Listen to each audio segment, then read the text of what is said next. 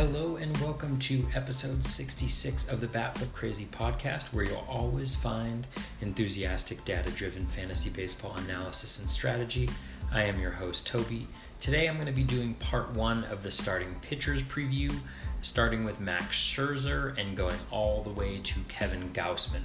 Uh, this will include their projections, uh, valuations, and values for starting pitchers, and in some cases, why I expect them to do better or worse Uh, than the projections uh, have them doing. Uh, I'm going to plan to wrap up the previews uh, overall and uh, with starting pitchers by covering the second half of starting pitchers over the weekend, so definitely be on the lookout for that. Um, really interesting, you know, to take a look at starting pitchers. I think this is an area where, uh, you know, there's a huge kind of grouping of pitchers that have a relatively similar uh, valuation where I think, you know, based on skills and, and what they've been able to do so far in their careers, I think it gives us a sense of who may be able to take that next step forward, uh, who may be falling back a little bit, and, and just really interesting. And I think you'll find that in some, in a lot of instances, I'm, I'm in, going in the opposite direction of a lot of folks in the fantasy industry on guys like Nick Pivetta, Shane Bieber, Luis Severino, even before the injury, uh, um, and others. So really interested to hear what you have to think about that. Uh, you can follow me on Twitter at Bat Flip Crazy. Uh, the website is bat flip crazy dot com. Uh, you can also reach me on Instagram at Bat Flip Crazy, Facebook at Bat Flip Crazy Fantasy, and YouTube by searching Bat Flip Crazy, although I am not uh, keeping those up to date that much, just just way too much to do with uh, preparation for drafts and putting out the podcast and Uh, trying to respond to folks and put stuff out on Twitter. So apologies for that. If you do like the podcast, please do go to iTunes, leave a five-star rating and review. Uh, it goes a long way. Uh, it's a little podcast. It's me, and sometimes joined by great, great, great guests. And, you know, every single review that we can get uh, would be really, really appreciated. Right now at eighty-one uh, five-star ratings and reviews, or eighty five-star ratings and review. One of them was a was a one-star rating for audio quality. So, um, but it would be awesome to get to one hundred uh, before the uh, you know start of the season or early on in the season. So uh, help me out a little bit uh, with reaching that goal by leaving that five-star rating and review on iTunes. All right, let's get started with the first part of the starting pitchers preview. Max Scherzer to Kevin Gausman. Let's get this party started.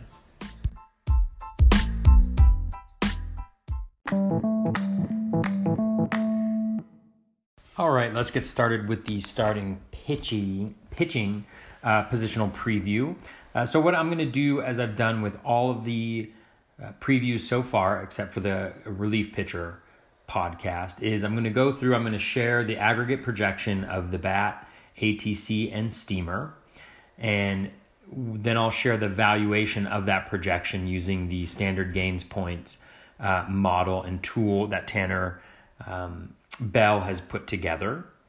And then I will um, then I will take a look at the A D P uh, and what the cost is associated with that A D P to identify uh, the value that a particular player uh, is getting. So, for instance, with Max Scherzer, who's the number one uh, starting pitcher according to A D P, he's got a uh, standard gains points valuation of thirty-five dollars. His A D P is worth a cost of thirty-five dollars, and so he is a zero dollars value. Now, as I've mentioned on previous podcasts, it is a lot harder uh, for players, generally speaking, at the top of the draft to return value just because their fiftieth percentile projection generally isn't going to be good enough Um, to uh, get much better than um, you know than uh, what their uh, valuation is or the cost of their A D P, since they're going so high in drafts. Later on, you should see some value. Now, this is a little bit different for starting pitching, and I think the reason what's important about this is that a lot of the top starting pitchers actually return value compared to their projections, and I think that's one of the reasons why I'm so kind of keen on getting two elite starting pitchers early on in the draft, is that the place where I think you lose a lot of value is by taking a gamble on kind of the second tier of pitchers. Now, I think a lot of those guys are actually going to be pretty good, um, or I like them a decent amount, but what research shows us is that as a as a community, the fantasy community, the market isn't very good at picking out who is going to uh, come out of that second tier to be an elite starter uh, this year. And so for that reason, I think banking on those two aces with their volume, uh, with the skills that they have, uh, is a good strategy. And it also allows you to skip kind of that whole tier of starting pitchers and kind of take take back up where where I think there is some value left in the draft. So that's a little bit enough, but that's kind of how I like to tackle starting pitcher pitching, at least in fifteen-team leagues. In twelve-team leagues, you know, replacement value is a little bit higher. It's easier to stream pitchers, and so that's just something that you'll need to take into uh, consideration there. So uh, let's start off. What I'm going to do is we've got a lot of pitchers to get through, and Uh, I know that in the in the last couple podcasts, I've had a two and a half hour podcast and a three and a half hour podcast. So six full hours of uh, talk about uh, about closers and outfielders. And while I would love to do uh, another one that long, I don't have a guest. And so um, what I'm going to do is just try to get through these fairly quickly, giving you an overview of kind of why I feel the way that I do uh, about the particular pitcher.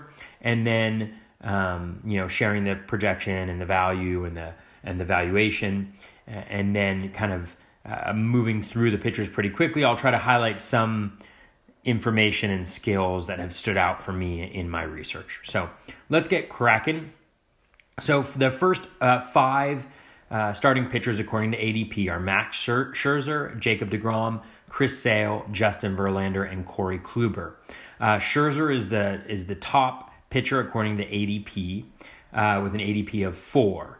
Uh, his projection is a three point oh four E R A, a one oh one whip, two hundred seventy-three strikeouts in two hundred seven innings, uh, with sixteen wins. That's good for a thirty-five dollars valuation and an A D P uh, valuation of thirty-five dollars as well, or Um, you know, the cost of the A D P. And so he's bringing you zero dollars value, which is pretty solid this high up in the draft.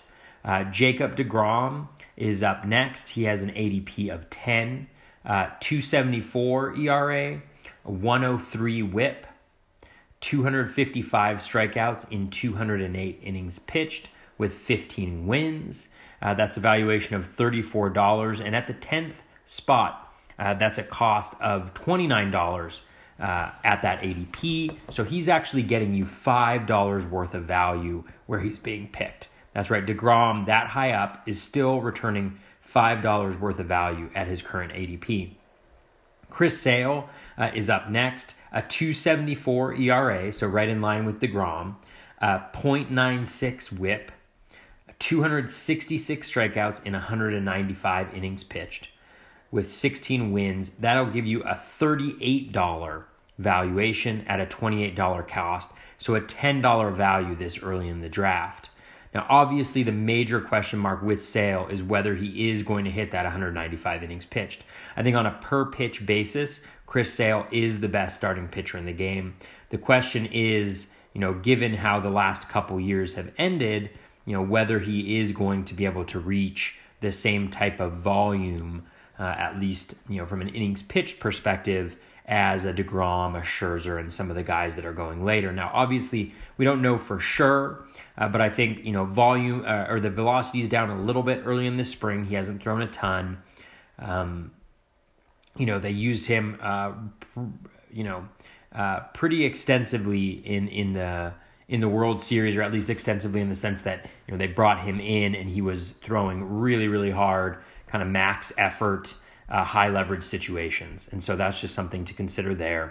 Uh, Justin Verlander is up next. He has an A D P of nineteen, uh, three twenty-five E R A, a one oh five whip, fifteen wins, two hundred fifty-three strikeouts in two hundred two innings pitched. That is good for a thirty-one dollars valuation at a twenty-six dollars cost. So he's getting you five dollars worth of value. Now, one thing that I think is is important to remember is that when we've covered the position players, when we've con- we've covered the hitters, a lot of those top end hitters are losing you value at this point in the draft, just because uh, you know, the cost of them at the A D P is so high. So that's just something that I think kind of highlights the value of pitchers uh, at, at this point in the draft this year and why you really want to be targeting an ace. Corey Kluber is the fifth and final in this group, uh, A D P of twenty-three, um, three thirty-one E R A, a one oh seven whip, fifteen wins, two hundred twenty-seven strikeouts, in two hundred ten innings pitched. For Kluber, that's a twenty-eight dollars valuation, uh, as twenty-six dollars cost, and it rounds up to a three dollars worth of value. So everybody except for Scherzer, who's going really, really high up, uh, is getting you value in this tweet tier right here.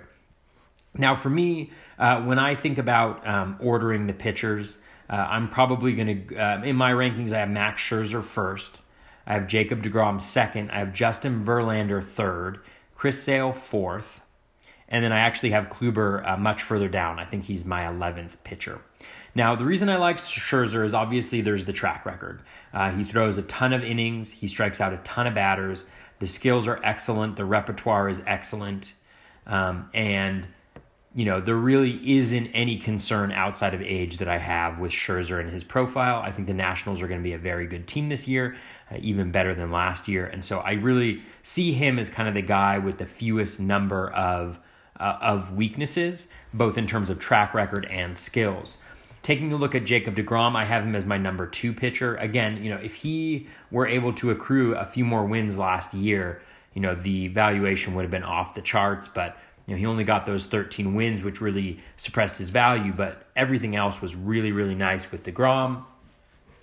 Um, and the thing that I really liked about deGrom is as the year progressed, uh, his skills actually got better. So the swinging strike rate was up. Um, you know, he was uh, he got better as the season progressed, and you know, his fastball's very good. Um, he's got very good secondary stuff. And so I really have no concerns about drafting deGrom at all. In some respects, he may even be a little bit safer uh, because of the age. But, you know, the track record wins out for Scherzer. He really hasn't shown any signs of slowing down. You know, he's not as good in the second half normally as he is in the first, but he's absolutely dominant in the first. And so the overall package that you're getting uh, is a truly elite player. Uh, Justin Verlander is up next for me. You know, I love the context a lot. Uh, pitching for the Astros, I think he'll get, he'll be able to get, uh, or he should get. Um, you know, he's got as good of chance as anybody, I should say, uh, to get a solid win total. Um, his skills also improved as the season progressed.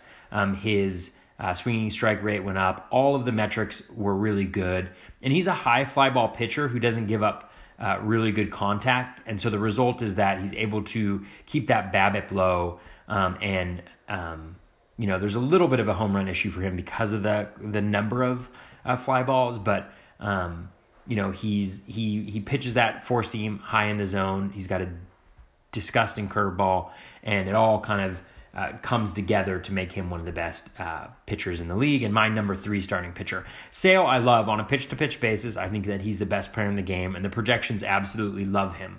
Uh, they have him as the uh, number one ranked pitcher uh, in all of uh, fantasy baseball, um, and, and for good reason. I mean, he's absolutely incredible when he's pitching. I think there's just enough concern for me about the volume and how the Red Sox are going to handle him uh, after the last couple years that I just don't know if he'll hit that one ninety-five uh, innings pitch total. Uh, I think he's much more likely to be in kind of the one eighty, one seventy range. Even with that, he's one of the best. But because volume is so critical in today's game, uh, in today's game, uh, that's why I kind of have the guys who I think I can count on more than anybody else Uh, to throw a ton of innings uh, uh, ahead of Sale. Now for Kluber, you know, I owned Kluber in a couple spots last year, and I just wasn't impressed. You know, he did have some improvement in the skills towards the end of last year, um, and that is a, a really good sign. But the strikeout rate just hasn't kept up, and it looks more and more like um, twenty seventeen is going to be the anomaly for him, you know, in terms of the overall results, in terms of the strikeouts, in terms of the swinging strike rate. You know, and he just got hit a little too hard in that second half, especially when he was going up against decent teams. Uh, that that raises enough concerns Uh, for me, he's also getting older. He doesn't have a particularly good fastball, um, and that's something that the top four definitely do have. Uh, and so for that reason, I bumped Kluber pretty far down. Uh, I might actually have him as number ten right now, given some of the concerns around Walker Buehler's injury. Uh, but I'm not in on Kluber. I don't own him in any leagues. I don't think that I'm going to own him in any leagues. And so I'm just kind of skipping him. Let's tackle the next five. Uh, Garrett Cole, Aaron Nola, Trevor Bauer, Blake Snell, and Carlos Carrasco. Uh, Garrett Cole has a three thirty-nine E R A, a one twelve whip, uh, fifteen wins, and two forty-one strikeouts and one ninety-eight innings pitched um, as his projection. That's a twenty-seven dollars valuation at a twenty-five dollars A D P, so he's getting you two dollars worth of value. Next up is Aaron Nola. He has a three thirty-four E R A, a one fifteen whip, thirteen wins, um, two eleven strikeouts in one ninety-five innings pitched. That is a twenty-three dollars valuation at a twenty-five dollars cost. So this is the first point in time when a starting pitcher is losing you money in the drafts is Aaron Nola based on his projection. Now, I do think the win total is a little low, especially with the elite offense now that the Phillies do have. I don't know if that's been integrated into the projections quite yet. Um, so that's just one thing uh, to consider a little bit there. Up next is one of my favorites, and that's Trevor Bauer. Uh, the projection is a three forty-two E R A, a one eighteen whip, fourteen wins, and two twenty-three strikeouts in one ninety-four innings pitched. That's good for a twenty-three dollars valuation at a twenty-five dollars cost. Uh, so he's losing you two dollars right there. Next up is Blake Snell, last year's American League Cy Young winner, three twelve E R A, a one seventeen whip, two thirty-three strikeouts in one eighty-nine innings pitched with fourteen wins. Uh, that's a twenty-five dollars valuation at a twenty-five dollars A D P, uh, so he is neutral for you uh, in terms of value. Next up is Carlos Carrasco, another guy that I really love uh, from a skills perspective, a three thirty-two E R A, a three thirty-three E R A, a one eleven whip, fifteen wins, two twenty-four strikeouts in one sixty-five uh, innings pitched. Uh, for Carrasco, that's good for a twenty-six dollars valuation at a twenty-three dollars value at pick thirty-four. Um, and that is a three dollars uh, value for, uh, for Carrasco. Now, in my rankings for starting pitchers, I actually have Garrett Cole as my number five pitcher. I think Cole has a really he has a really strong foundation to build off of because his fastball uh, was elite last year, uh, fourteen percent plus uh, swinging strike rate um, on that pitch, um, which is really, really nice. He's got a slider uh, that is pretty dominant, uh, dominant pitch. Uh, he's playing for the Astros, and he's another guy who elevated his fastball uh, last year with the Astros, gets a lot of fly balls, and uh, it would, which uh, minimizes uh, the overall uh, BABIP and you know danger on contact. He was able to manage contact well. Everything aligned in terms of his you know expected metrics with what he did. He's younger uh, than Verlander, uh, and so I really like him potentially even to take another step um, forward. Uh, after being already very, very good. Now, Bauer is my number sixth uh, pitcher um, overall in A D P. Uh, it's really easy to forget, but Bauer, coming out of the, the first half, was actually one of, if not the top-ranked pitcher in baseball. Uh, the E R A was really low. The whip was really good. Uh, really good. He was managing contact um, pretty well, um, just across the board, both in terms of the quality of contact, like barrel metrics, and then also, you know, expected versus actual. Uh, he's pitching for the Indians. Um, he uh, is going to be pitching in the A L Central, which is obviously not a great uh, place, um, or is actually a great place uh, for pitchers. And so uh, Bauer's a guy I like a lot. I also love what he does. You know, at Driveline, I love what he does in terms of his work ethic and working on different pitches. He worked on his changeup all offseason in the hopes of adding that to his repertoire. And last year we saw what his work on his slider did, turning it into one of the best sliders in the game. And so if he's able to improve that changeup, uh, add another knockout pitch right there, then he is going to be uh, incredibly good this year. After Bauer, I do have Nola. I'm a little concerned about some regression in terms of BABIP. Uh, for Nola, according to expected average, you know, his BABIP, I think, was in the mid two fifties, and he ended up with a uh, two eighty or so expected average. So there was some luck there for sure. Um, I do like the skills growth with Nola towards the end of the season. He's continued to throw his curveball more and more and just look like a very good pitcher. So I like Nola a lot. I think that the K upside may be a little more limited than the guys that are in front of him. Uh, and I do think that there's some that he's due some regression in terms of batted ball quality. And so for that reason, I kind of have him a little bit uh, back, but still as my number seven starting pitcher. Up next, I have Blake Snell as my number eight starting pitcher. Uh, Snell, you know, Snell has probably the strongest skills out of the whole group.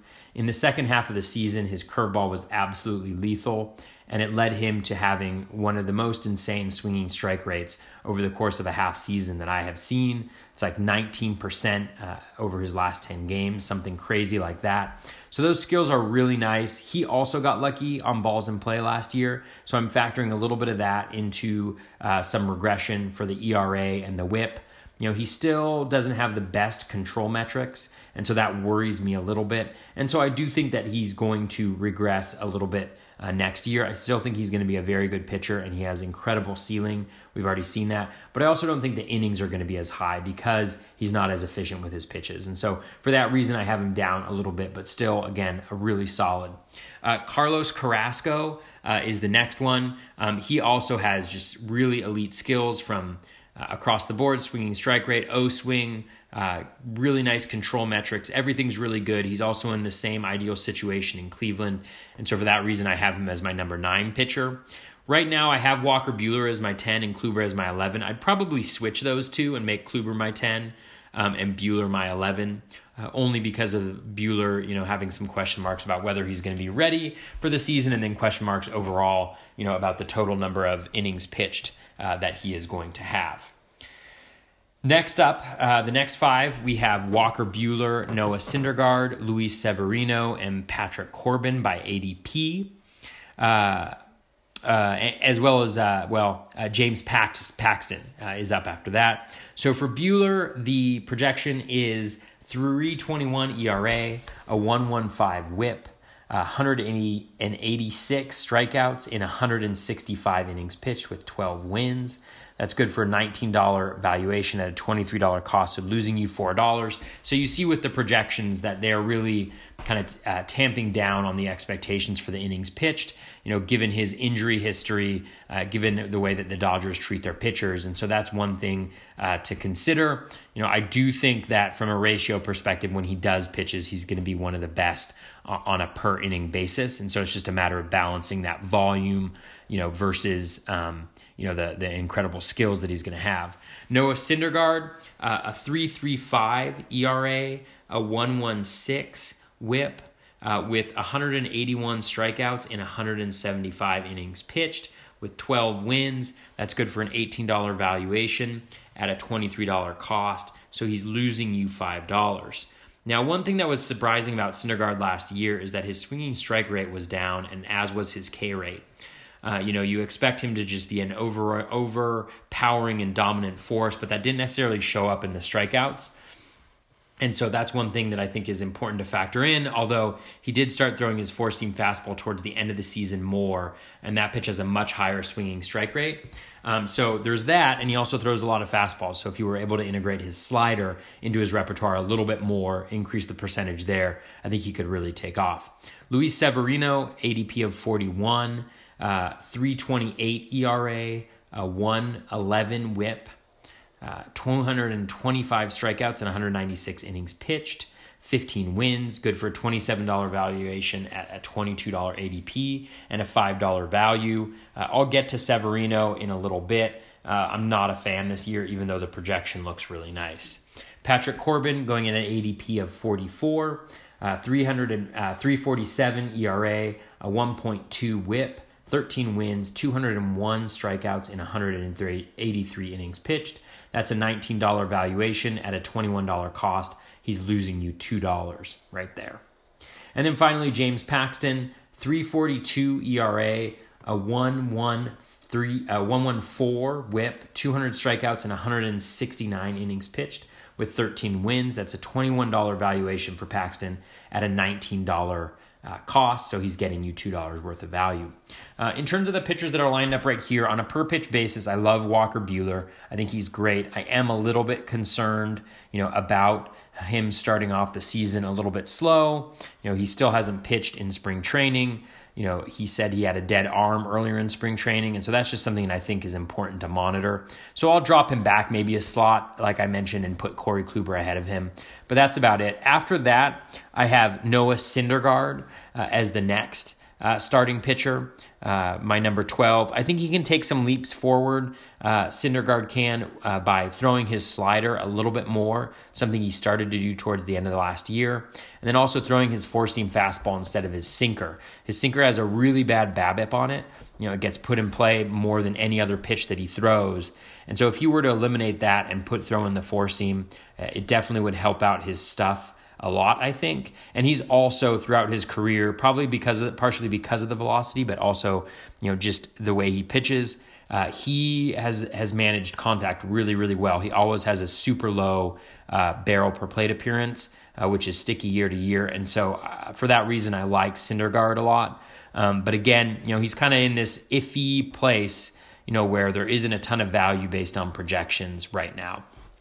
Um, I actually have Corbin pretty far down as my fifteenth ranked pitcher. I liked what Corbin did a lot. I do have some concerns about the control metrics. He relies very heavily on O swing, and the walk rate that he had last year didn't really match the first pitch strike rate or the zone percentage, which is under forty percent for him.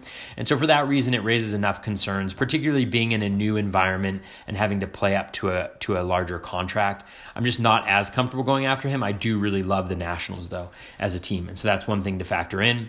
Uh, James Paxton I have as my nineteenth ranked pitcher, uh, so pretty far down as well. You know, I think the volume is a major question. Obviously, last year he threw, I think, the most innings that he's thrown in any major league season at sixty-one, or at one sixty-one. And so, you know, you really are going to need some volume there. I also have concerns about how he'll do in Yankee Stadium, given some of the home run struggles that he had last year. I still think he's very, very good. The skills are very, very solid. Uh, I just think that, you know, the change in scenery uh, may not be the best one for him. And so that, coupled with the limitations in terms of value, make me drop him uh, a little bit further down. And then finally, Luis Severino, you know, I have him as my twentieth ranked pitcher. You know, even before the injury, I was very down on Severino. Uh, when you, my biggest thing with Severino is, is kind of this, um, you know, he, the skills aren't out of this world. They're much worse than a lot of the other elite starting pitchers. You know, his swinging strike rate, um, you know, was right around twelve percent, which is very good, but not great. Um, and it was headed down towards the end of last year. He also, um, you know, the O swing was not uh, through the roof um, either. Uh, and then, you know, the control metrics are really good with uh, for him, but two out of the last three years, you know, he's been hit really hard. And last year, I don't, I don't buy the pitch tipping. I think that probably happened during the playoffs. But the biggest struggles that Severino have had happened in June and July. And so, you know, if if the you know Yankees couldn't figure out that he was pitching tip uh, tipping pitches in June and July, and it took them all the way until September and the playoffs to notice it, you know, I think I have a little bit broader concerns about the Yankees. Um, but, you know, they're a smart staff. They would have noticed that. And so I don't buy that at all. Uh, I think what happened is that his fastball became uh, very hittable. It's not a good fastball. You know, it, it it he throws it hard, but it's not a terrific pitch. And then his third pitch, his changeup, has only been good really for one year. You know, last year it was okay, but it was worse than league average on swinging strike rate. The O swing was way down. So he's not fooling hitters as much as he was in twenty seventeen. You know, the velocity stayed steady. So it's not, it's unclear exactly why, you know, his pitches got worse, but they did. And hitters, hitters, you know, hitters crushed him uh, in the second half. And he wasn't really able to, at any point in the second half, really turn it around. And so that raises a number of questions uh, for me. And, you know, and in the end, uh, that means for me that, you know, the injury just kind of adds on to that. And so I'm staying away from uh, Severino. I think he's going to be a big liability for folks. If you just look at his four-seam fastball over the last four years, one twenty-six W R C plus, one sixty-five W R C plus, one fifteen W R C plus, and one twenty-three W R C plus. And then in two of the last three years, his changeup has been wor- uh, bat- batters have been better than league average against it as well. You know, so for those reasons, I'm fading, you know, Severino pretty hard, and I'm probably, you know, among folks in the industry, one of the lowest uh, on him, even pre-injury. He just wasn't a guy that I was getting or touching. Uh, so that's kind of Luis Severino, uh, one of my more kind of controversial fades, I guess you would say. All right. Um, so uh, with um, with those guys, let's head to the next five starting pitchers. We've got Mike Clevinger, Jameson Taillon, Jack Flaherty, Clayton Kershaw, and Steven Strasburg. Uh, Mike Clevinger, uh, three point eight one E R A, a one point two five whip, uh, twelve wins, one hundred eighty-eight strikeouts in one hundred seventy-three innings pitched. That's fourteen dollars valuation at a nineteen dollars cost. Uh, and that, so he's losing you four dollars worth of value. Jameson Taillon is up next, A D P of fifty-seven, the same as Clevinger. A three point seven eight E R A, a one point two three whip, twelve wins, one hundred seventy-nine strikeouts in one hundred ninety-one innings. That's a fourteen dollars valuation at a nineteen dollars cost. Jack Flaherty uh, is up next. Uh, three point five eight E R A, one twenty-one whip, eleven wins, one hundred eighty-four strikeouts in one hundred sixty-five innings pitched. That's good for a fifteen dollars valuation at an eighteen dollars cost, uh, and he's losing you three dollars worth of value right there, uh, f- going at an A D P of fifty-eight. Clayton Kershaw is up next. Uh, a three point one five E R A, a one point oh nine whip, thirteen wins, one hundred seventy-seven strikeouts in one hundred eighty-one innings pitched. Um, that's good for a twenty-two dollars valuation uh, at an eighteen dollars cost. Uh, so he is getting you, earning you three dollars worth of value. Um, I don't really buy that projection. Um, I don't think it factors in yet the Um, you know, the injury from the spring, and then also the eroding skills that Kershaw's shown. Steven Strasburg is the fifth in this group, uh, three point six one E R A, one point one eight whip, twelve wins, one hundred ninety-four strikeouts in one hundred seventy-four innings pitched. It's an eighteen dollars valuation at an eighteen dollars cost for Strasburg, and he's losing you one dollar. So you can see right here where, you know, you're starting to see a pattern where a lot of these guys are losing value according to their projection. Now, I may disagree with some of the projections uh, that are happening right here, but generally speaking, this is a fairly, you know, consistent trend where you see, you know, very little value in kind of the middle tier of guys here. And so that's just something to notice for your drafts, you know, especially for guys that you're kind of pushing up your board so you can address pitching. Definitely think you should consider uh, tapping the double ace, uh, you know, in the second and third round, or first and second, or first and third round, if at all possible, and depending on how deep your league is. So um, Mike Clevinger is actually a guy that I like a lot. Um, I have him ranked uh, higher up, I think, uh, than his A D P. He's my thir- number thirteen uh, pitcher right now. Uh, Clevinger, the thing that I love about Clevinger is, you know, I think a lot of the um, a lot of the projection systems are factoring in his low BABIP, um, but he's actually been able to do that two years now pretty consistently, um, and so that's just one thing to consider there. He also has two really good pitches in his slider and his curveball, I believe it is, uh, both with eighteen percent plus swinging strike rate. His fastball isn't great, um, but I think if he can maybe fade that fastball a little bit uh, more, Uh, throw uh, the curveball and the fastball a little bit more, that would be great. And his velocity is also up this spring at kind of ninety-five, ninety-six, so up two miles per hour over where he was last year. Uh, and so I think that could work out really well for him. He's also pitching for Cleveland in the worst division. And so, and he's already thrown two hundred innings pitched, so I'm not sure where the one hundred seventy-three inning pitch prog- projection is coming from, but for me, that's way too low. And for that reason, I think Clevinger is being underrated, at least by the projection systems. Uh, Jameson Taillon is up next. Uh, Taillon is a guy that, it, of all the people in this group, I'm kind of fading him the most. Um, he doesn't have the same uh, quality of skills, um, I think, that a lot of guys have, and he's never been able to strike guys out at a very consistent clip.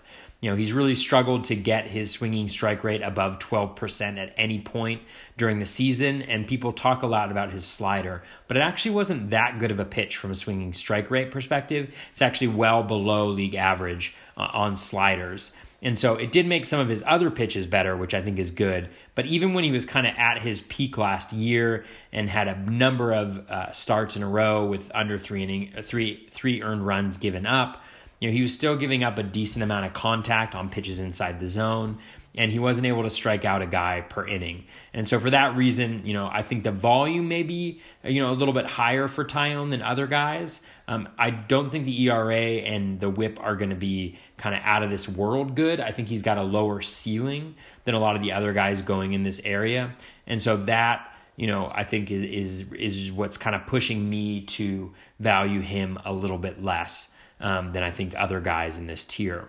One guy who I think has enormous potential and may be that guy who kind of takes the leap forward next year is Jack Flaherty.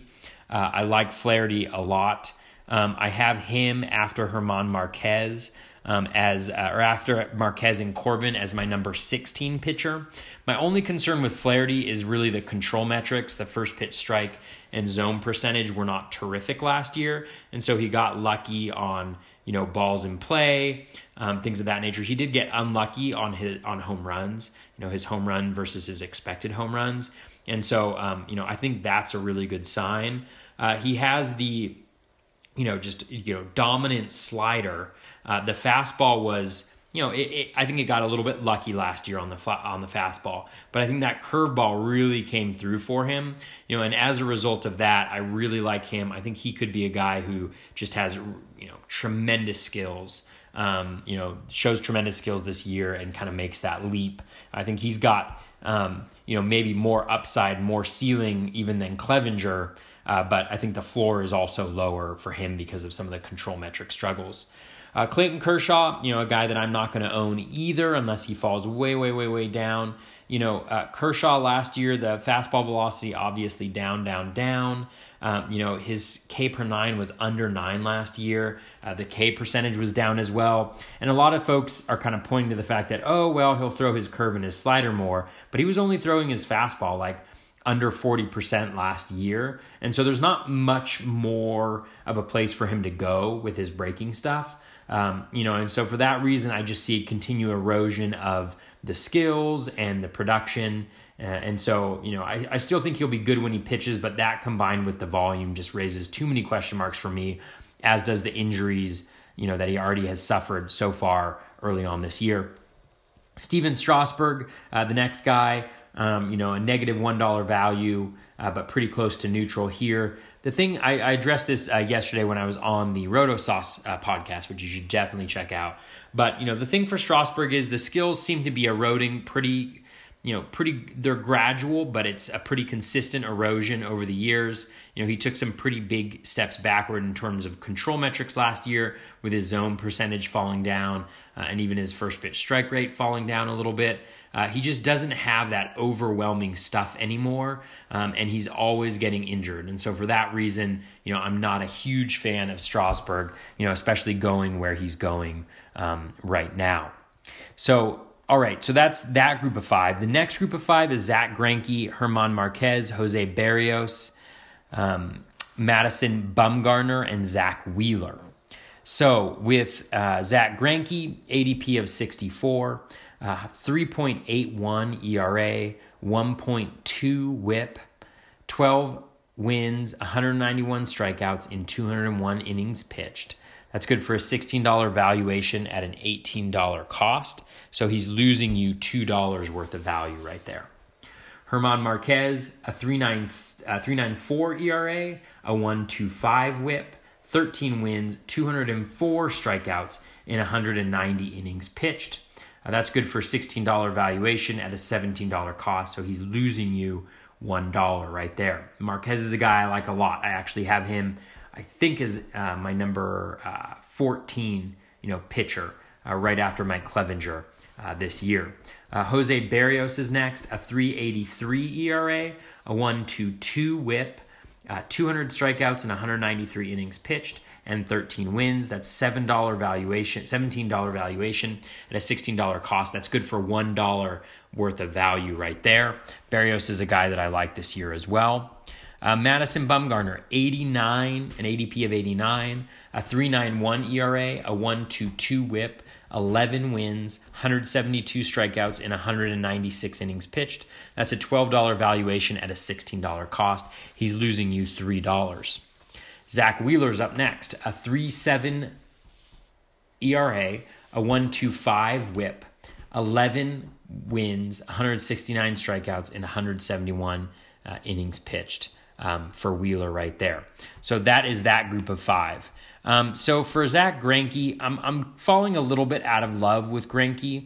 You know, it may be that, you know, the, the drop in velocity is catching up with him, but the skills suffered um, for sure last year, and some of his best pitches, like his slider, actually got hit, you know, pretty hard. They still had pretty decent swinging strike stuff, but he was getting hit pretty hard. You know, I don't necessarily anticipate the Diamondbacks being that good, and while I think Greinke can get along with, you know, kind of, um, you know, being kind of the smartest guy out there in terms of, you know, being on the mound and and, and knowing how to pitch, uh, I'm just not sure that the skills are strong enough to make him, you know, worthy of the pick that he's going at right now at an A D P of sixty-four.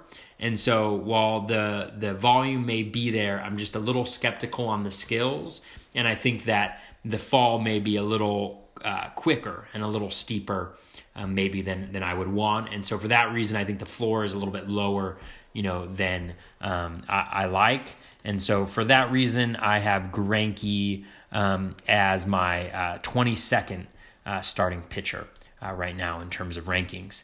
Germán Márquez is a guy that I that I love this year, and I'm kind of frustrated with myself. Sometimes this happens where you love a guy, but just by virtue of where he's going in the draft, you don't end up having a lot of shares. And that's certainly the case for Marquez for me, just because I really love the hitters that go kind of around, you know, in between pick sixty and eighty. Uh, I just love some of the outfielders in particular that are going right there. And so I haven't gotten any shares. And I've also been trying to double tap those aces early on. And so for that reason, um, you know, I think um, uh, I, I don't have any shares of Marquez. You know, there's been a lot of uh, you know justifications for why he's done well or why he'll do, he'll, he'll do poorly. I think the thing for me about Marquez and the reason why I think he can overcome Coors Field is, you know, number one, I don't think we've ever seen a Rockies pitcher that is this good. When you take a look at the second half skills, you know, over his last ten games, his swinging strike rate was close to seventeen percent. His first pitch strike rate was over seventy percent. Um. The in-zone contact rate was lower than league average. You know, he was in the zone. Um, and he had two pitches, the curveball and the slider, with both which had twenty percent swinging strike rates or better. And so I actually think that Marquez's second half was the best we've ever seen of a Rockies pitcher. People pitch, point to Jon Gray. You know, the problem with Jon Gray is that he's never approached the, the level of skills that Marquez showed. You know, he hasn't gotten within two percent in terms of swinging strike rate of the of the marks that Germán Márquez was hitting last year when he pitched very, very well in Coors. In fact, Kyle Freeland also pitched really, really well in Coors last year, so it can be done for sure. And I think that Marquez is the best pitcher that the Rockies have had. When you look at Ubaldo Jimenez, who's also been brought up, he never had, you know, a, a swinging strike rate above ten percent. Um, you know, obviously a different time, but, you know, he was never a strikeout guy the way that Germán Márquez has been. You know, and for that reason, I like Marquez to be, you know, uh, a lot better than the projection. I think, you know, at least in the mid threes. You know, I think the whip uh, under one point two, and I think the strikeouts will be pretty elite. And so I really like Marquez a lot. I'm hoping that I'll get him at some point, you know, so that I at least have one share of him. Um, but I really do like Marquez a lot, and I have him right now as my uh, number fourteen pitcher, so pretty high up there. Uh, Jose Berríos is another guy that I like this year. Uh, the volume has been there, you know, last year with two hundred and two hundred innings pitched. Uh, the skills improved as well as the as the season progressed. Um, you know, and he he gave up a lot of runs in kind of spurts where he had really bad starts. And so, you know, if we if um, you know, if the hits happen in a little bit of a different order, I think we're looking at a much better ratios. you know, and so for that reason, uh, I like him a lot to kind of take a step forward this year. I think the Twins are going to be good. I think he's pitching in the A L Central, and that's going to be a huge bonus for him. So I do like Berríos uh, going right here.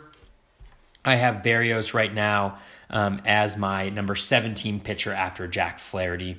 Uh, so just to recap my top, you know, fifteen or so: Scherzer, deGrom, Verlander, Sale, Cole, Bauer, Nola, Snell, Carrasco, Buehler, Kluber, Syndergaard, Clevinger, Márquez, Corbin, Flaherty, Berríos, Taillon, Paxton, Severino, and then I'll stop at that twenty because the next guy is somebody who we haven't covered um, yet so far this season.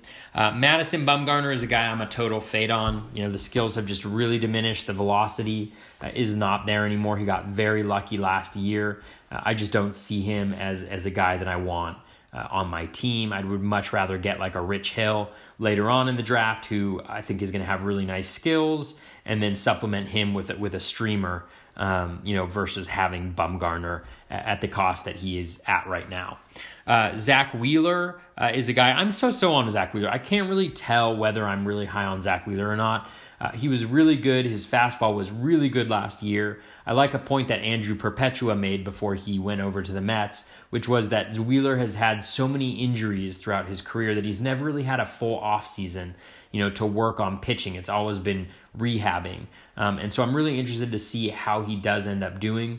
My one concern with Wheeler is that the skills weren't off the charts, you know, in any respect. Like, so his swinging strike rate never got that high. He doesn't have a true knockout pitch. And so I just wonder if there will be some regression in the balls in play, uh, and that that will hurt his ratios a little bit, and that the strikeouts won't necessarily be, there's not the same strikeout upside Um, as some other guys have. And so for that reason, I think he's kind of appropriately priced right here, maybe a little too expensive, uh, but I just can't fully get on board with him. And so for that reason, I probably won't have any shares, and I'll probably look foolish because last year in a dynasty league before he went off, I was actually at, uh, offered Zach Wheeler and A J Minter uh, for uh, Vidal Bruyan uh, of the Rays and um, Isaac Paredes. Um, and I didn't take the deal at the time, and I ended up just getting, just dealing those two for A J Minter and not getting Wheeler because he he went off the hook. And so, you know, Wheeler is a guy that I don't mind at all. I think he's worth taking a risk at right here, but I'm just a little bit concerned that the balls in play are going to regress and that that's going to hurt him a little bit um, uh, this next year. But I don't think he's a bad pitcher by any stretch of the imagination. Uh, the next five, we have Miles Mikolas at A D P of ninety-three, David Price at an A D P of ninety-five, Mike Fultonavich at an A D P of one oh three, uh, Luis Castillo at an A D P of one oh seven, and then Robbie Ray at an A D P of one eighteen. So for Mikolas, uh, his projection is a three point eight three E R A, a one point two one whip, thirteen wins, one hundred fifty-four strikeouts in one hundred ninety-six Um, innings pitched. That's a thirteen dollars valuation at a fifteen dollars cost. David Price, A D P of ninety-five, three point eight four uh, E R A, a one point two two whip, fourteen wins with one hundred ninety-two strikeouts and one hundred eighty-nine innings pitched. That's good for seventeen dollars valuation at a fifteen dollars cost. So he's getting you two dollars worth of value. Uh, Price is one of the one of the pitchers that I do like going in this range. Um, you know, for a few reasons I'll, I'll note a little bit later on. A guy who's not fallen far enough, given some of the most recent medical news on him, is Mike Fultonavich. Uh, it's obviously not, uh, it hasn't been integrated uh, into uh, his projection yet, but uh, he is at a three point nine two E R A, a one point two six whip, uh, twelve wins, one hundred ninety-seven strikeouts, and one hundred eighty-nine innings, fourteen dollars valuation at a fourteen dollars cost, so he's neutral right there. Uh, he's a guy whose the skills were not that good. Like the difference between his K percentage and the swinging strike rate uh, was just uh, too big. And I think he's a pretty clear regression candidate uh, if he was even healthy, and, and he's not. Uh, Luis Castillo uh, is up next. Uh, he has a projection of a three point nine seven E R A, a one point two four whip, eleven wins, one hundred seventy-three strikeouts, and one hundred seventy-four innings pitched. That's good for a twelve dollars valuation at a fourteen dollars cost, so he's losing you two dollars. Uh, Robbie Ray um, is up next. Uh, Ray has a projection of three point seven six, a one point two nine whip, ten wins, a two hundred eighteen strikeouts, and one hundred seventy-two innings pitched. That's good for a fifteen dollars valuation at a thirteen dollars cost. It rounds down to a one dollar uh, worth of value uh, for Robbie Ray. Uh, now, when I take a look at these guys uh, in my rankings, uh, David Price is the top guy out of this group uh, that I have. Uh, Zach Wheeler is next at twenty-six. Uh, after that, I have uh, Mikolas at thirty-one. I have Luis Castillo as my thirty-six, number thirty-six pitcher, and Mad Bum is my number thirty-nine pitcher, just to give you a sense of kind of how they break down. Uh, with Mikolas, you know, my major concern is the strikeouts. You know, I think he got a little bit lucky on balls in play last year. Not necessarily lucky, um, but more that just it's very hard to sustain that low of a BABIP um, from year to year. And so I do think that there's going to be some regression coming uh, for Mikolas in that department, which will impact his ratios. Certainly, you know, I do love the fact that the that the walk rate is so low. You know, that should keep the whip uh, in relative check. And so I think it's more the E R A that'll be impacted. But the strikeout totals at this point in the draft are are are concerning. You know, a very low K per nine. Uh, folks do make a lot of contact in their at-bats. And so for that reason, I'm I'm not really in on Mikolas uh, at all. Uh, David Price uh, is a guy that I like this year. You know, he really improved last year by throwing his cutter more uh, and his changeup more, uh, which are two of his better pitches. And that really helped him have a very strong uh, second half. You know, obviously he's pitching for the Red Sox, which I like a lot for the win win total. And then I also think that he's going to be pitching a little bit looser this year after having put in such a dominant performance in the World Series and having a World Series ring now.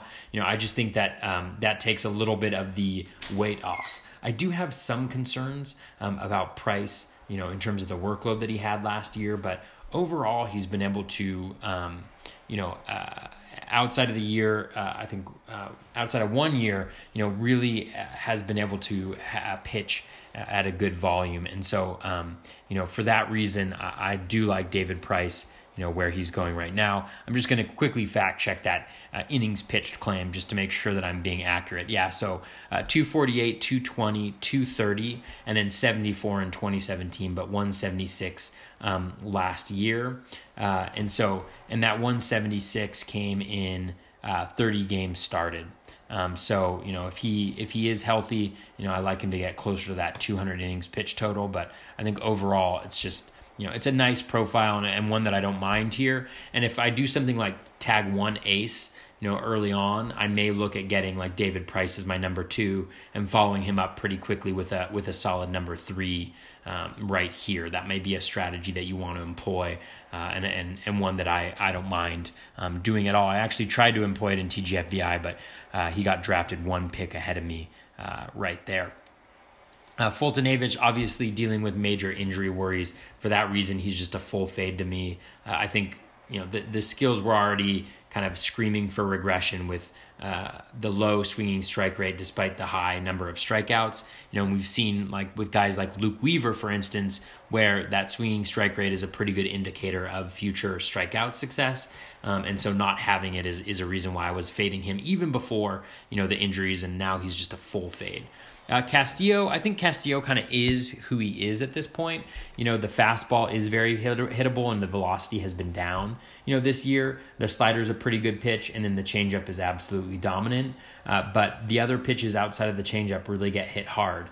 And so for that reason, you know, he falls into this kind of like Chris Archer uh, archetype of a guy with really nice skills, but a guy who will probably run a pretty high BABIP and have home run issues. And as a result, Uh, will always be a danger to your ratios. And so for that reason, I'm not going after Castillo at this spot either. Robbie Ray is a little bit interesting at one eighteen, but I'm also not interested in him mostly because of the whip. You know, I think the walk percentage was a little crazy last year. Like he was at over five walks per nine. I don't think he'll be that bad this year, you know, and he's good enough to limit, you know, the quality of contact. So that's really, really interesting uh, for me. Uh, so I could see him as, as a number two uh, if you're kind of in a bad spot Uh, at starting pitcher, but I do really worry about that whip with the walks, um, with a little bit of a history of getting hit hard and and running a a, a decent BABIP. And so for that reason, you know, I'm probably not going to go after Ray, but just like the projections do, the strikeouts are certainly enticing, and he's the type of guy that if he is able to maintain relatively reasonable uh, ratios, he could be uh, a really dominant force like he was uh, in twenty seventeen. All right, the next five, uh, Charlie Morton at A D P of one twenty, Kyle Hendricks at an A D P of one twenty-five, Chris Archer at an A D P of one twenty-seven, Shane Bieber at one thirty-four, and Masahiro Tanaka uh, at Uh, one thirty-six. So for Charlie Morton, um, he's got an, uh, a projection of three point five two for the E R A, one point two two for the WHIP, eleven wins, one hundred seventy-two strikeouts, and one hundred fifty-three innings pitched. It's good for a fourteen dollars valuation at a thirteen dollars cost, although it rounds down uh, to zero dollars, so pretty much ne- neutral there. Uh, Kyle Hendricks, A D P of one twenty-five, a three point eight six E R A, a one point two four Uh, WHIP, uh, one hundred sixty strikeouts and one hundred twenty and one hundred ninety-two innings pitched, uh, and twelve wins for Hendricks. That's a twelve dollars valuation at a twelve dollars cost. Uh, he is neutral uh, right there. Chris Archer, who the projections always love, but who always sucks, uh, three point seven nine E R A, a one point two five WHIP, eleven wins, two hundred nine strikeouts, and one hundred ninety innings pitched. Uh, the valuation, the value's actually, the valuation at sixteen dollars at a twelve dollars cost uh, is three dollars worth of value. He's obviously a much better proposition going right here than he has been in the last three years when he was kind of in the, you know, fifty to seventy range. And so I don't mind it as much at this point, but, you know, it's well documented that projection systems do not, um, understand or uh, or yeah just don't understand that Archer gives up a really high BABIP, and so you know the ones that regress uh, BABIP and a lot of batted ball data uh, to the mean, you know, or um, you know those those types of things that pro- most projection systems do, you know, don't account for I think the fact we have three years of data that Archer is just not very good from a WHIP or uh, E R A perspective, and so you know that's the reason why I, I'm fading him as well. Shane Bieber is sure, certainly intriguing. He's at got a three point seven four E R A for them projections, a one point six seven, a one point one seven uh, WHIP, one hundred thirty-five strikeouts and one hundred forty-five innings pitched, ten wins. Uh, that's a ten dollars valuation at a twelve dollars cost, so he's losing you two dollars right there. Uh, I am I am kind of shying away from Bieber. I think of the kind of Chris Archer archetype of players, I think he probably has the most upside because of the situation and because of how excuse me, dominant the uh, slider is, but um, you know I'm still not going after him at his A D P, which is in the one forty range right now. Masahiro Tanaka is up next, A D P of one thirty-six, uh, three point eight E R A, one point one seven WHIP, twelve wins, one hundred fifty-nine strikeouts in one hundred fifty-seven innings pitched. It's a fourteen dollars valuation at a twelve dollars cost. So that's two dollars worth of value that Tanaka is getting you. One of the things that I love about Tanaka is he barely walks anybody. Um, and uh, so he runs a really nice WHIP. Uh, he has both a very high O swing, like one of the leading leading O swings, um, you know, in addition to being uh, uh, really nice in terms of first pitch strike rate and relatively good uh, in the zone. And so he does have some home run issues, which I think make the E R A a little bit precarious, but he doesn't have the same overall batted ball quality uh, issues that a lot of this, the same guys have. So um, in terms of my overall rankings, you know, where these guys uh, are currently located, I have Charlie Morton at uh, twenty-seven right now, so he's the highest I am on this group. I have Tanaka at twenty-eight. I have Hendricks at twenty-nine. Uh, I have Robbie Ray at thirty-five, and then Luis Castillo at thirty-six um, for pitchers. So that's kind of where they are um, for me. Uh, Morton is interesting because the skills are really nice. He definitely has some third time through the order issues, though, that I think are going to limit his innings pitched. Obviously, that's uh, incorporated into the projection at one hundred fifty-three innings pitched. I do really like the fact he went to Tampa. You know, uh, of all the organizations in baseball, Tampa is probably my second uh, favorite. Uh, for a pitcher that I like to be on because I, I just trust the way that they're going to manage pitchers, and I don't think they're going to kind of leave him out there to get knocked around like he did uh, last year. And so I'm okay on him, but I do worry a little bit about the volume. And with the volume being down, it just begs the question of who would I rather have, Charlie Morton or Rich Hill, if they're going to pitch about the same number of innings. And I think my answer is always going to be Rich Hill in that case, because Rich Hill is always, he's always good. Um, so that that is something. Uh, Kyle Hendricks is a guy that I like as kind of a fallback option. Uh, I believe in him a lot more than I think a lot of folks, and the projections are always way too down on him. He's shown consistently that he can outperform the E R A estimators. Uh, he's kind of the opposite of a Chris Archer, and so I think the E R A is going to be lower. I think the whip Uh, is also going to be lower. Uh, the wins at twelve, strikeouts one hundred sixty and one hundred ninety-two innings pitched.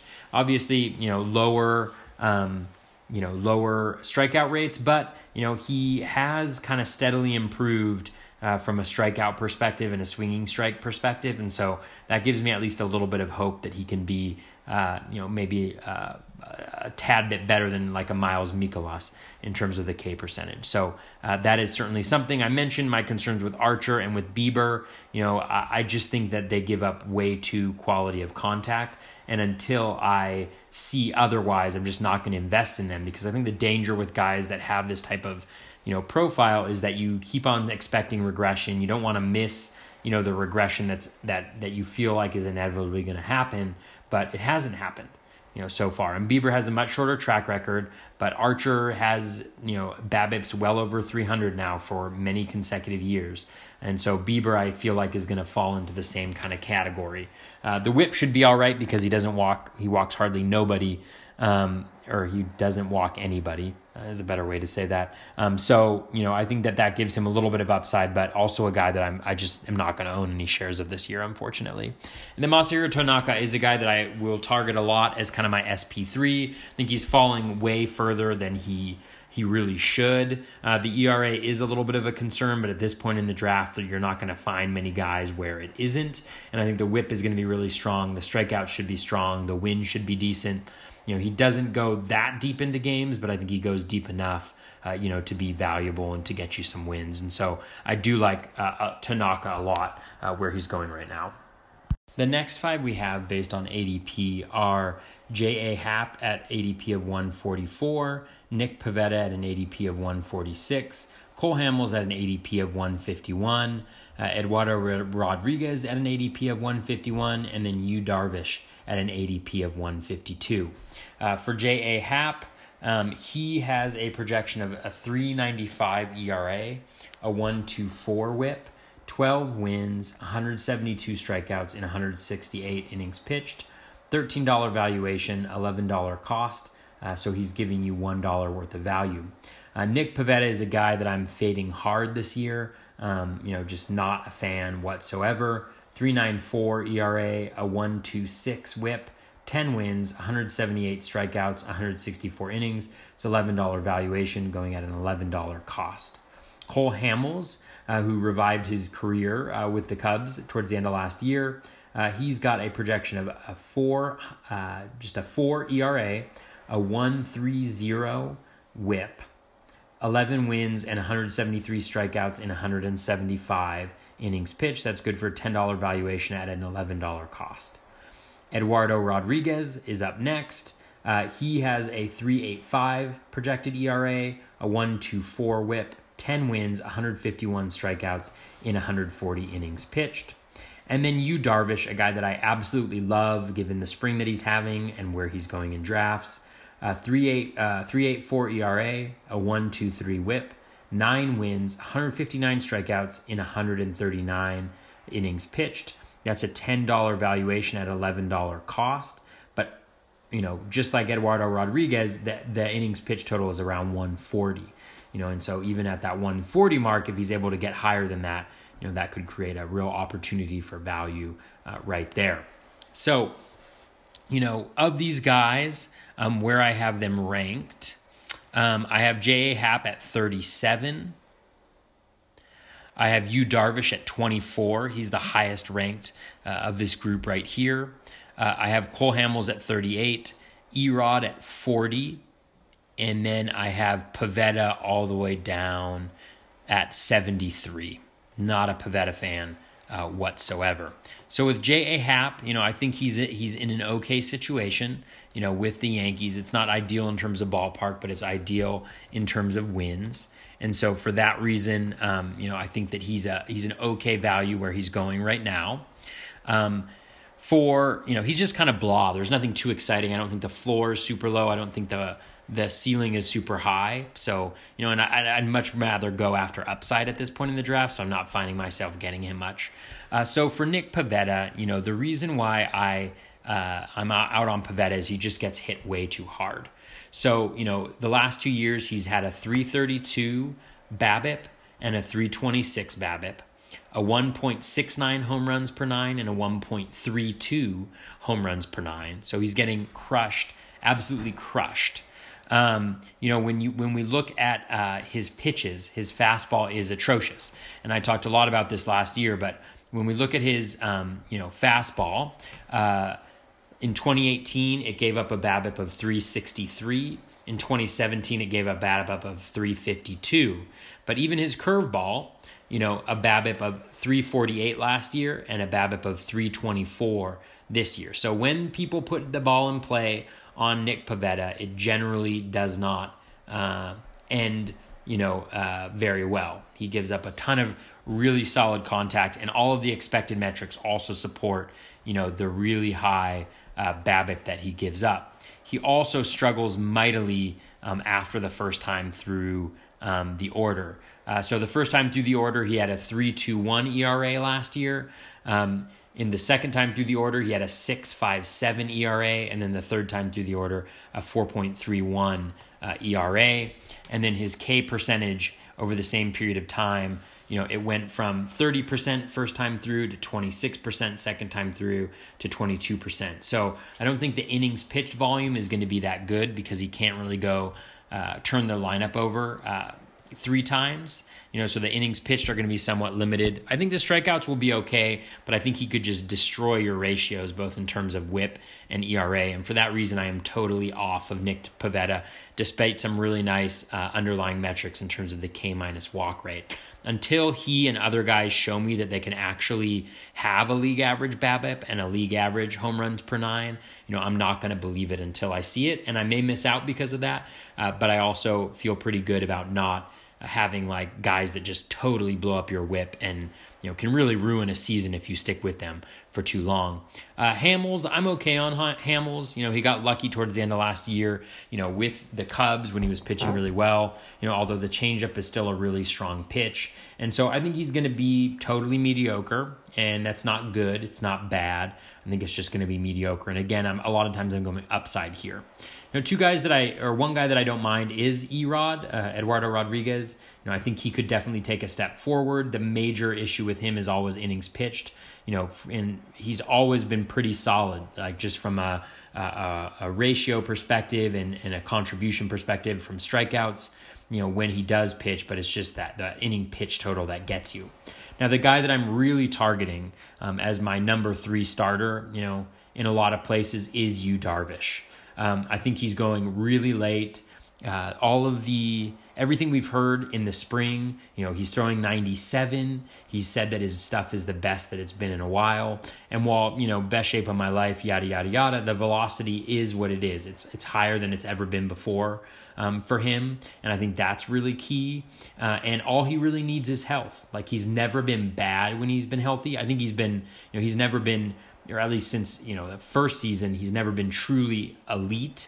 Um, but the cost is so low right now, um, and he's on a good team um, and not in a bad ballpark. I just think overall that this is a this could be a really nice season, bounce back season for Darvish based on all of the reports so far.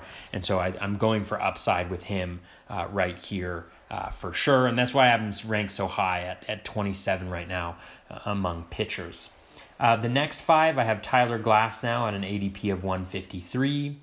Uh, Andrew Heaney, who will definitely be dropping um, at an A D P of one sixty-eight. Rick Porcello at an A D P of one sixty-eight. Nathan Eovaldi uh, at an A D P of one seventy-two. And then Rich Hill at an A D P of one seventy-seven. So with Glasnow, he's got a three seventy-nine uh, E R A, uh, a one twenty-nine whip, nine wins and one hundred sixty-three strikeouts in one hundred thirty-eight innings pitched. That's a nine dollars valuation at a ten dollars A D P. Uh, Andrew Heaney, uh, three point eight nine E R A, one point two one whip, eleven wins, one hundred seventy-six strikeouts, and one hundred seventy-six innings pitched. That's a thirteen dollars valuation at a ten dollars cost. So four dollars worth of value, but he got shut down today. And so he's not going to start the, the, you know, he's not going to open the season with the Angels in their rotation. And, you know, he's just had too many injury history, injury concerns in the past, you know, and hasn't been able to perform quite like we would have liked him to. And so for that reason, I'm not going to go after him. But he was a guy that I would have been targeting in this area if the health checked out okay. He's one of these guys that does has have a pretty high BABIP that I see a pretty clear route to an improved BABIP, and that is by fading his sinker a little bit more, uh, throwing some of the breaking stuff more, and maybe uh, going to a four-seam fastball uh, a little bit more. And I do like the fact that Angels, you know, have hired some driveline guys there. You know, I think really going to focus on an analytic-based approach uh, to pitching and hitting. And so for that reason, you know, I, I did like Heaney before the injury. Uh, Porcello, uh, a four point one eight E R A, a one point two three whip, thirteen wins, one hundred seventy-five strikeouts, and one hundred ninety-two innings pitched. That's a thirteen dollars valuation at a ten dollars cost. You know, any guy that I think is going to have an E R A over four, I'm I'm just really not going to be that interested in, especially going at this point in the draft where I think there's a lot of talent, you know, on the hitting side. And so, you know, I'm a full fade on Porcello. It's not that I think that he's terrible. I just think that he's mediocre. And as I mentioned before, um, you know, we he got, he already had his kind of breakthrough season with the Cy Young uh, award-winning season. I don't think he's going to get back uh, uh, to that mark. So I am I am not that high on Porcello. A guy that I am definitely down on is Nathan Eovaldi, uh, three point eight uh, E R A, one point two two whip, eleven wins, one hundred thirty-eight strikeouts, and one hundred fifty-one innings pitched, ten dollars valuation at a ten dollars cost. The thing that I don't like about Eovaldi is that, you know, he ran a really low BABIP last year, which wasn't necessarily earned according to the expected metrics. He also had a very high strand rate. And even with that, like, the stats were still pretty middling and, and not in a ton of innings pitched. And so I think he's not going to throw that many innings pitched. He's got major injury issues. I think he's going to get regression in BABIP. He's going to get regression in his strand rate. And I think that the skills just aren't that good. He gives up way too much contact. He doesn't have strikeout stuff. He doesn't have any type of dominant pitch. And so I think a lot of his value is being boosted by, you know, kind of what he did in the, you know, in the World Series last year. And it's not that he's a terrible pitcher. I just don't think that he has much upside. And so I am passing on him. The one guy that I think does have a ton of upside and who I love and I've always loved is Rich Hill. Uh, three point six four E R A. A one point one seven whip, eleven wins, one hundred sixty-two strikeouts, and one hundred forty-seven innings. That's a thirteen dollars valuation at a nine dollars cost. So that's four dollars worth of value that Hill is generating. Again, like, it's just kind of, uh, you know, just rinse, wash, repeat uh, for Hill. You know, the last couple years, he struggles at the beginning of the year with a blister. Uh, doesn't pitch that great when he comes back, but as the season progresses, he gets better and better, and by the end of the season, he's one of the best pitchers, and he ends up being great from like just a, a year-to-year perspective. And so I love Rich Hill. You factor that in with, you know, maybe getting some replacement value um, in there, and I think that makes him, you know, a really, really nice guy uh, to have uh, right here. Uh, in terms of where I have those guys in my rankings, um, I have uh, Rich Hill is at uh, as my number thirty pitcher. I have Tyler Glasnow as my number thirty-three pitcher. Uh, I have, um, uh, let's uh, scroll down, Porcello as my uh, number forty-two uh, pitcher uh, right here. So, Um, you know, not a huge fan of the guys that I'm covering right here. Uh, Heaney's way back down there just because of the injury, but Real Hill, Rich Hill is a guy that I like a lot. Uh, Glasnow is definitely interesting for me. Excuse me. Um, but, you know, the innings pitched I don't think are necessarily going to be there. He's another guy who struggles third time through the order. Obviously, the stuff, especially the fastball being up two or three miles per hour this year is is really, really interesting. And so I do like him this year, uh, but I, I think, you know, the volume's a little bit limited, and I just think that, you know, the whip could be an issue, but I like the improvements that he made towards the end of last year. So if he can carry on to those, I think he could produce a significant uh, amount of value where he's going right now. All right, the next uh, five are Kyle Freeland, uh, Hyunjin Ryu, uh, Dallas Keuchel, Jose Quintana, and Joey Lucchesi. Uh, so for Kyle Freeland, um, he has a projection of a four uh, two a four three zero E R A, a one three eight WHIP, twelve wins, one hundred fifty eight strikeouts in one hundred twenty nine one hundred ninety two innings pitched. That's six dollar valuation at a nine dollar cost. He's losing you three dollars. Hyunjin Ryu uh, is a three six two E R A, a one two one WHIP. Eight wins, one hundred nineteen strikeouts, and one hundred twenty-two innings pitched. Um, and that is uh, a six dollar valuation at a nine dollar cost. He's losing you what rounds down to two dollars. And then Dallas Keuchel, uh, three point five nine E R A, a one point two nine WHIP, twelve wins, one hundred forty-seven strikeouts, and one hundred eighty-nine uh, innings pitched. That's an eleven dollar valuation at an eight dollar cost, so he's getting you three dollars worth of value. It'll obviously be really interesting to see uh, where he ends up. Uh, Jose Quintana, a three point nine seven E R A, a one point three zero WHIP, twelve wins, one hundred seventy-four strikeouts, and one hundred eighty-four innings pitched. Uh, that's a two dollar or that's eleven dollar valuation and eight dollar cost. It rounds down to two dollars worth of value for Quintana right there. And then finally, Joey Lucchesi, a three point nine five E R A, a one point two seven WHIP, ten wins, one hundred sixty-six strikeouts, one hundred sixty-four innings pitched, nine dollar valuation at an eight dollar cost. So he's getting you one dollar uh, worth of value um, is uh, Lucchesi. So, um, you know, Kyle Freeland uh, is interesting. I don't expect as much regression um, as his, um, you know, E R A uh, and WHIP uh, would indicate. You know, he obviously got pretty lucky last year, you know, with the uh, strand rate uh, and with uh, the BABIP overall. But I do think, you know, that the stuff is... Uh, it's it's hard to hit. I'm not exactly sure, you know, uh, what makes it that way, but um, you know, he uh, he's he's just uh, he's he's been able to kind of pull it off. And if we take a look at his um, expected metrics, just really quickly here, I'm just verifying uh, if what I remember is correct.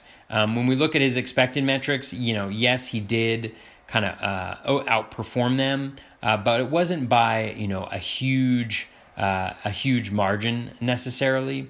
You know, um, it wasn't like he should have had a, you know, the the type of WHIP that he's getting in the projections, and so his velocity is also up.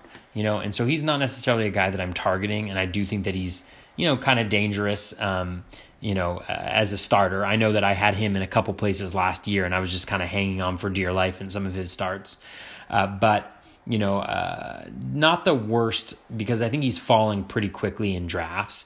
And so if he does fall into the kind of two hundreds, then I might uh, be willing to take a stab at it, just because, uh, you know, he has been able to produce.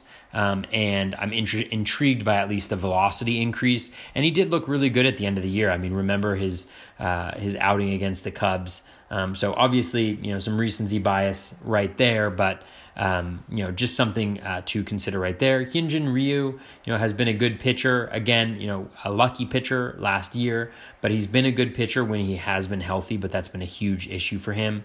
And one of the reasons why he's only projected for one hundred twenty-two um, innings pitched. Uh, and so that is, you know, something there. And I just don't think I'm probably going to go after Ryu because of the injury um, history, uh, you know, and, and where he's going in drafts. I just don't see a ton of upside, you know, even with, you know, that three point six two E R A and that one point two one WHIP that he's projected for in one hundred twenty-two innings pitched. He's still losing three dollars based on where he's going in drafts. So um, going to fade him. Uh, Dallas Keuchel, uh, obviously he's got to sign somewhere, and he's not signed somewhere. So uh, it's really hard to know exactly what to expect from him. I think he could bring value once he does sign, but I haven't even heard any rumors recently about where he is going to sign. And so I'm interested to see what happens, you know, with him. But, you know, the the ratios are okay, uh, but, you know, he's no longer with the Astros. uh, and he doesn't get a ton of strikeouts. And so, you know, I'm not that interested. Jose Quintana is somewhat of an interesting proposition because his skills starting to improve towards the, the end of last year. Uh, you know, and even at the projection that he's at right now, he's a de- decent source of value. But I think the upside is definitely limited. You know, he's kind of had his best years. I think they're now behind him. And so not necessarily a guy I'm targeting. I'm not targeting a ton of pitchers in this area because I have one one guy who I've got my eyes on, um, and I and those of you who follow my drafts will probably know, or at least a couple guys that I got my eyes on. Um, and so Joey Lucchesi is definitely interesting on the Padres. You know, um, I definitely expected him to do worse as the season progressed last year, last year because so much of, you know, his success seemed to be determined by the deception in his windup. But he continued to do really, really well. And so it's really hard to do well with just two pitches, essentially. And so that gives me a little bit of pause for concern. But he was pretty steady in terms of his swinging strike rate last year. Um, and so, you know, it's at least an, an intriguing profile, probably not one that I'm going to buy. Um, but, you know, it, it, there's certainly worse options uh, going around this uh, point in time. Now, one guy that I do really love that's going in this area is Kenta Maeda.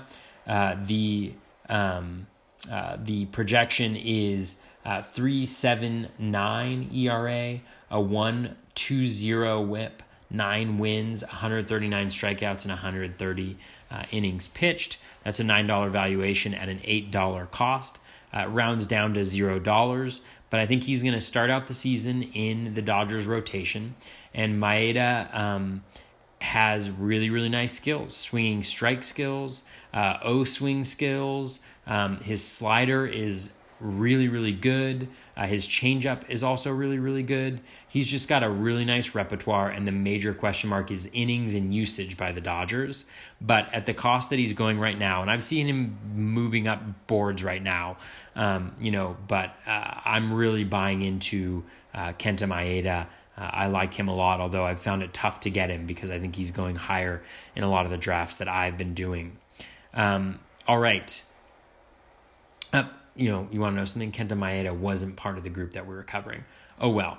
Uh, uh, let's take a look at the next five. Jon Gray at two oh four. Um, Joe Musgrove. We're going to skip Alex Reyes because he's going to be in the bullpen. Joe Musgrove, the love of my life, at two eleven. Ross Stripling at two twelve. Uh, Jake Arrieta at two thirteen. And Jesus Luzardo at two thirteen. So um, for Jon Gray, you know, his A D P of two oh four, his projection is a four one E R A, a one thirty whip, ten wins, one fifty-seven strikeouts, and one fifty-four innings pitched, eight dollars valuation, eight dollars cost, uh, is kind of neutral in terms of value.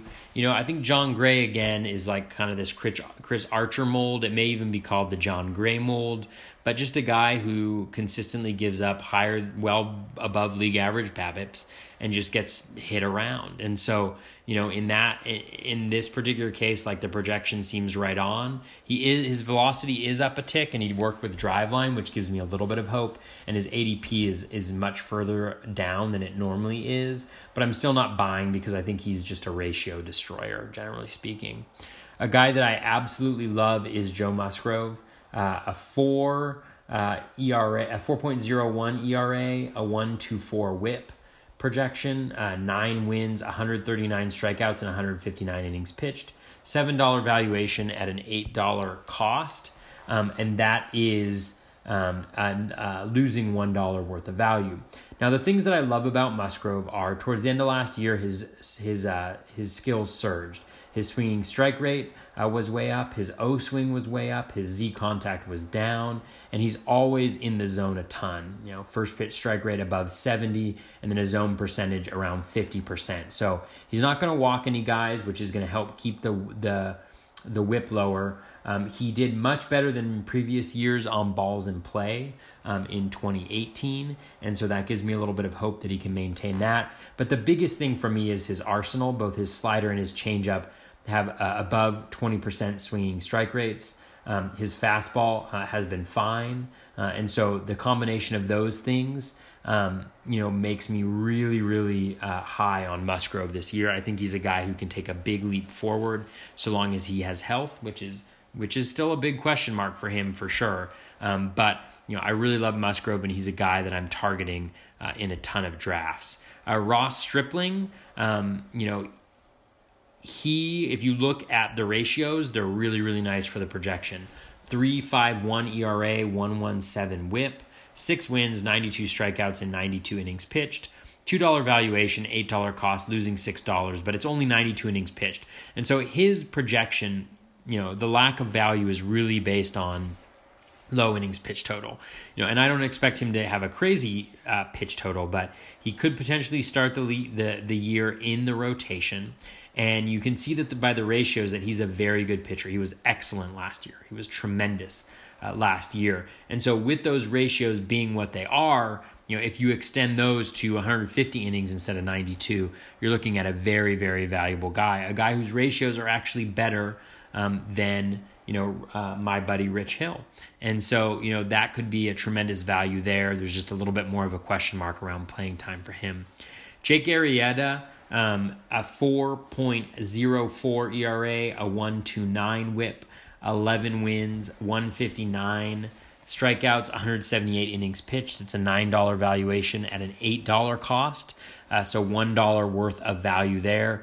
Arrieta is a guy I'm fading hard. The swinging strike rate is really low. He gives up way too many balls in play. He's just not the same guy, you know, that he has been in previous years. And so while he may have a path to a lot of wins because of the offense in Philly, um, I'm just, I just don't want to mess around with those ratios.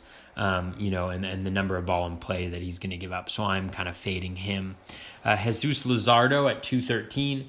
You know, I don't know a ton about Luzardo. His, um, uh, I mean, I, I know of him, I've heard of him, but I'm not a prospect guy, so I'm not as familiar with the repertoire. But the projection likes him a decent amount. A three point nine six E R A, a one point two seven whip, seven wins, one hundred two strikeouts, and one hundred eleven innings pitched. Uh, that's a two dollars valuation at eight dollars cost, so losing you six dollars. So it's all about increasing the innings pitch total. Uh, I uh, was listening to uh, James Anderson uh, on the Bench with Bubba podcast today, and he was saying he actually thinks that Luzardo may break camp uh, with the A's, or not not go to Japan with them, but be ready to start uh, right away. And so if that's the case, I think there could be a decent amount of value with Luzardo, and people that I, I, I respect and, and trust Uh, seem to really, really like him as a as a pitcher, a rookie pitcher who could really take a massive step forward um, this year. All right, that is those guys. The next five after that, John Lester at an A D P of two fourteen, um, Tyler Skaggs at two twenty-eight, Sean Newcomb at two twenty-nine, Colin McHugh at two thirty-six, and Kevin Gausman at two thirty-seven. Uh, Skaggs, his pro, uh, uh, projection, a three point nine three E R A, a one point two seven uh, whip, ten, wa- uh, ten wins, one hundred forty-seven strikeouts, one hundred fifty-three innings pitched, six, uh, eight dollars valuation at a seven dollars cost, good for one dollar worth of value. Uh, I really like Skaggs a lot. You know, he was very, very good for most of last year, and then he kind of blew up uh, after he returned from injury. But if you take that out of the equation, um, you know, he was a very good pitcher, um, and I love kind of the fastball curveball combination uh, that he has. Um, and so Skaggs is a guy that I'm I'm going to be looking at at this area of the draft. Sean Newcomb is a definitely not a no own guy for me. Uh, a four point one three E R A, a one point four oh whip, eleven wins, one hundred seventy-seven strikeouts, and one hundred seventy-three innings pitched. Everything is really, really uh, bad um, for uh, Sean Newcomb. You know, the skills are all down. The control metrics aren't good. The strikeout metrics aren't good. I'm fading him super hard. I'm not even going to come close, uh, you know, to having uh, Newcomb on my team. Colin McHugh is a guy that I really, really like um, a lot. Uh, because he's going to have a spot in the rotation for the Astros. Uh, three point nine nine E R A, a one point two three whip, ten wins, one hundred forty-two strikeouts, and one hundred thirty-seven innings pitched. eight dollars valuation uh, at a six dollars cost. Um, you know, he's got a spot in the Astros rotation, which is great. The innings pitched, um, the innings pitch total is Uh, you know, is going to be lower. He's not going to go deep into games, which may whittle away the win possibilities, but he's also on the Astros, which is good for this. Uh, but, you know, his curveball is nasty.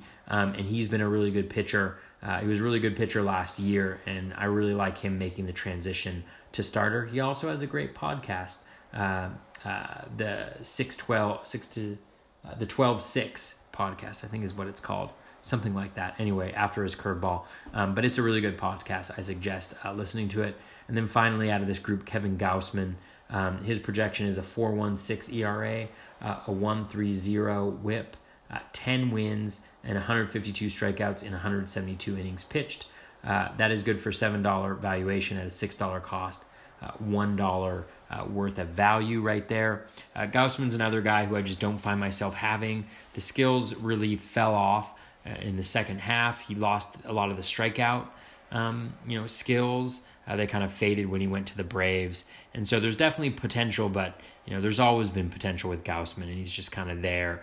And so, you know, for that reason, um, he is a guy that I am going to uh, not be owning in this uh, this part. There's too many guys that I do like, you know, kind of in this range of the draft, including a guy like McHugh and Skaggs, that I'm probably not going to get uh, Gausman uh, in any drafts this year.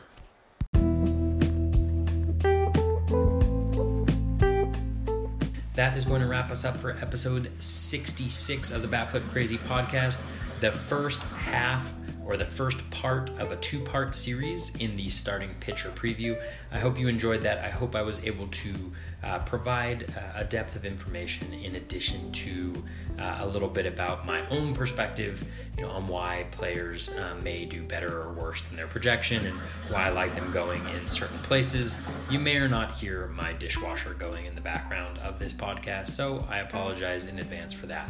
So if you do like this podcast or the other podcasts you listen to, please do leave us a five-star rating and a review. We'll be back for the second half of the starting pitcher preview, uh, hopefully this weekend, uh, wrapping things up with some sleepers who are going late in drafts. All right. It is crunch time in fantasy baseball. Best of luck with all of your fantasy baseball drafts, all of your fantasy baseball research. Take care and be kind to one another.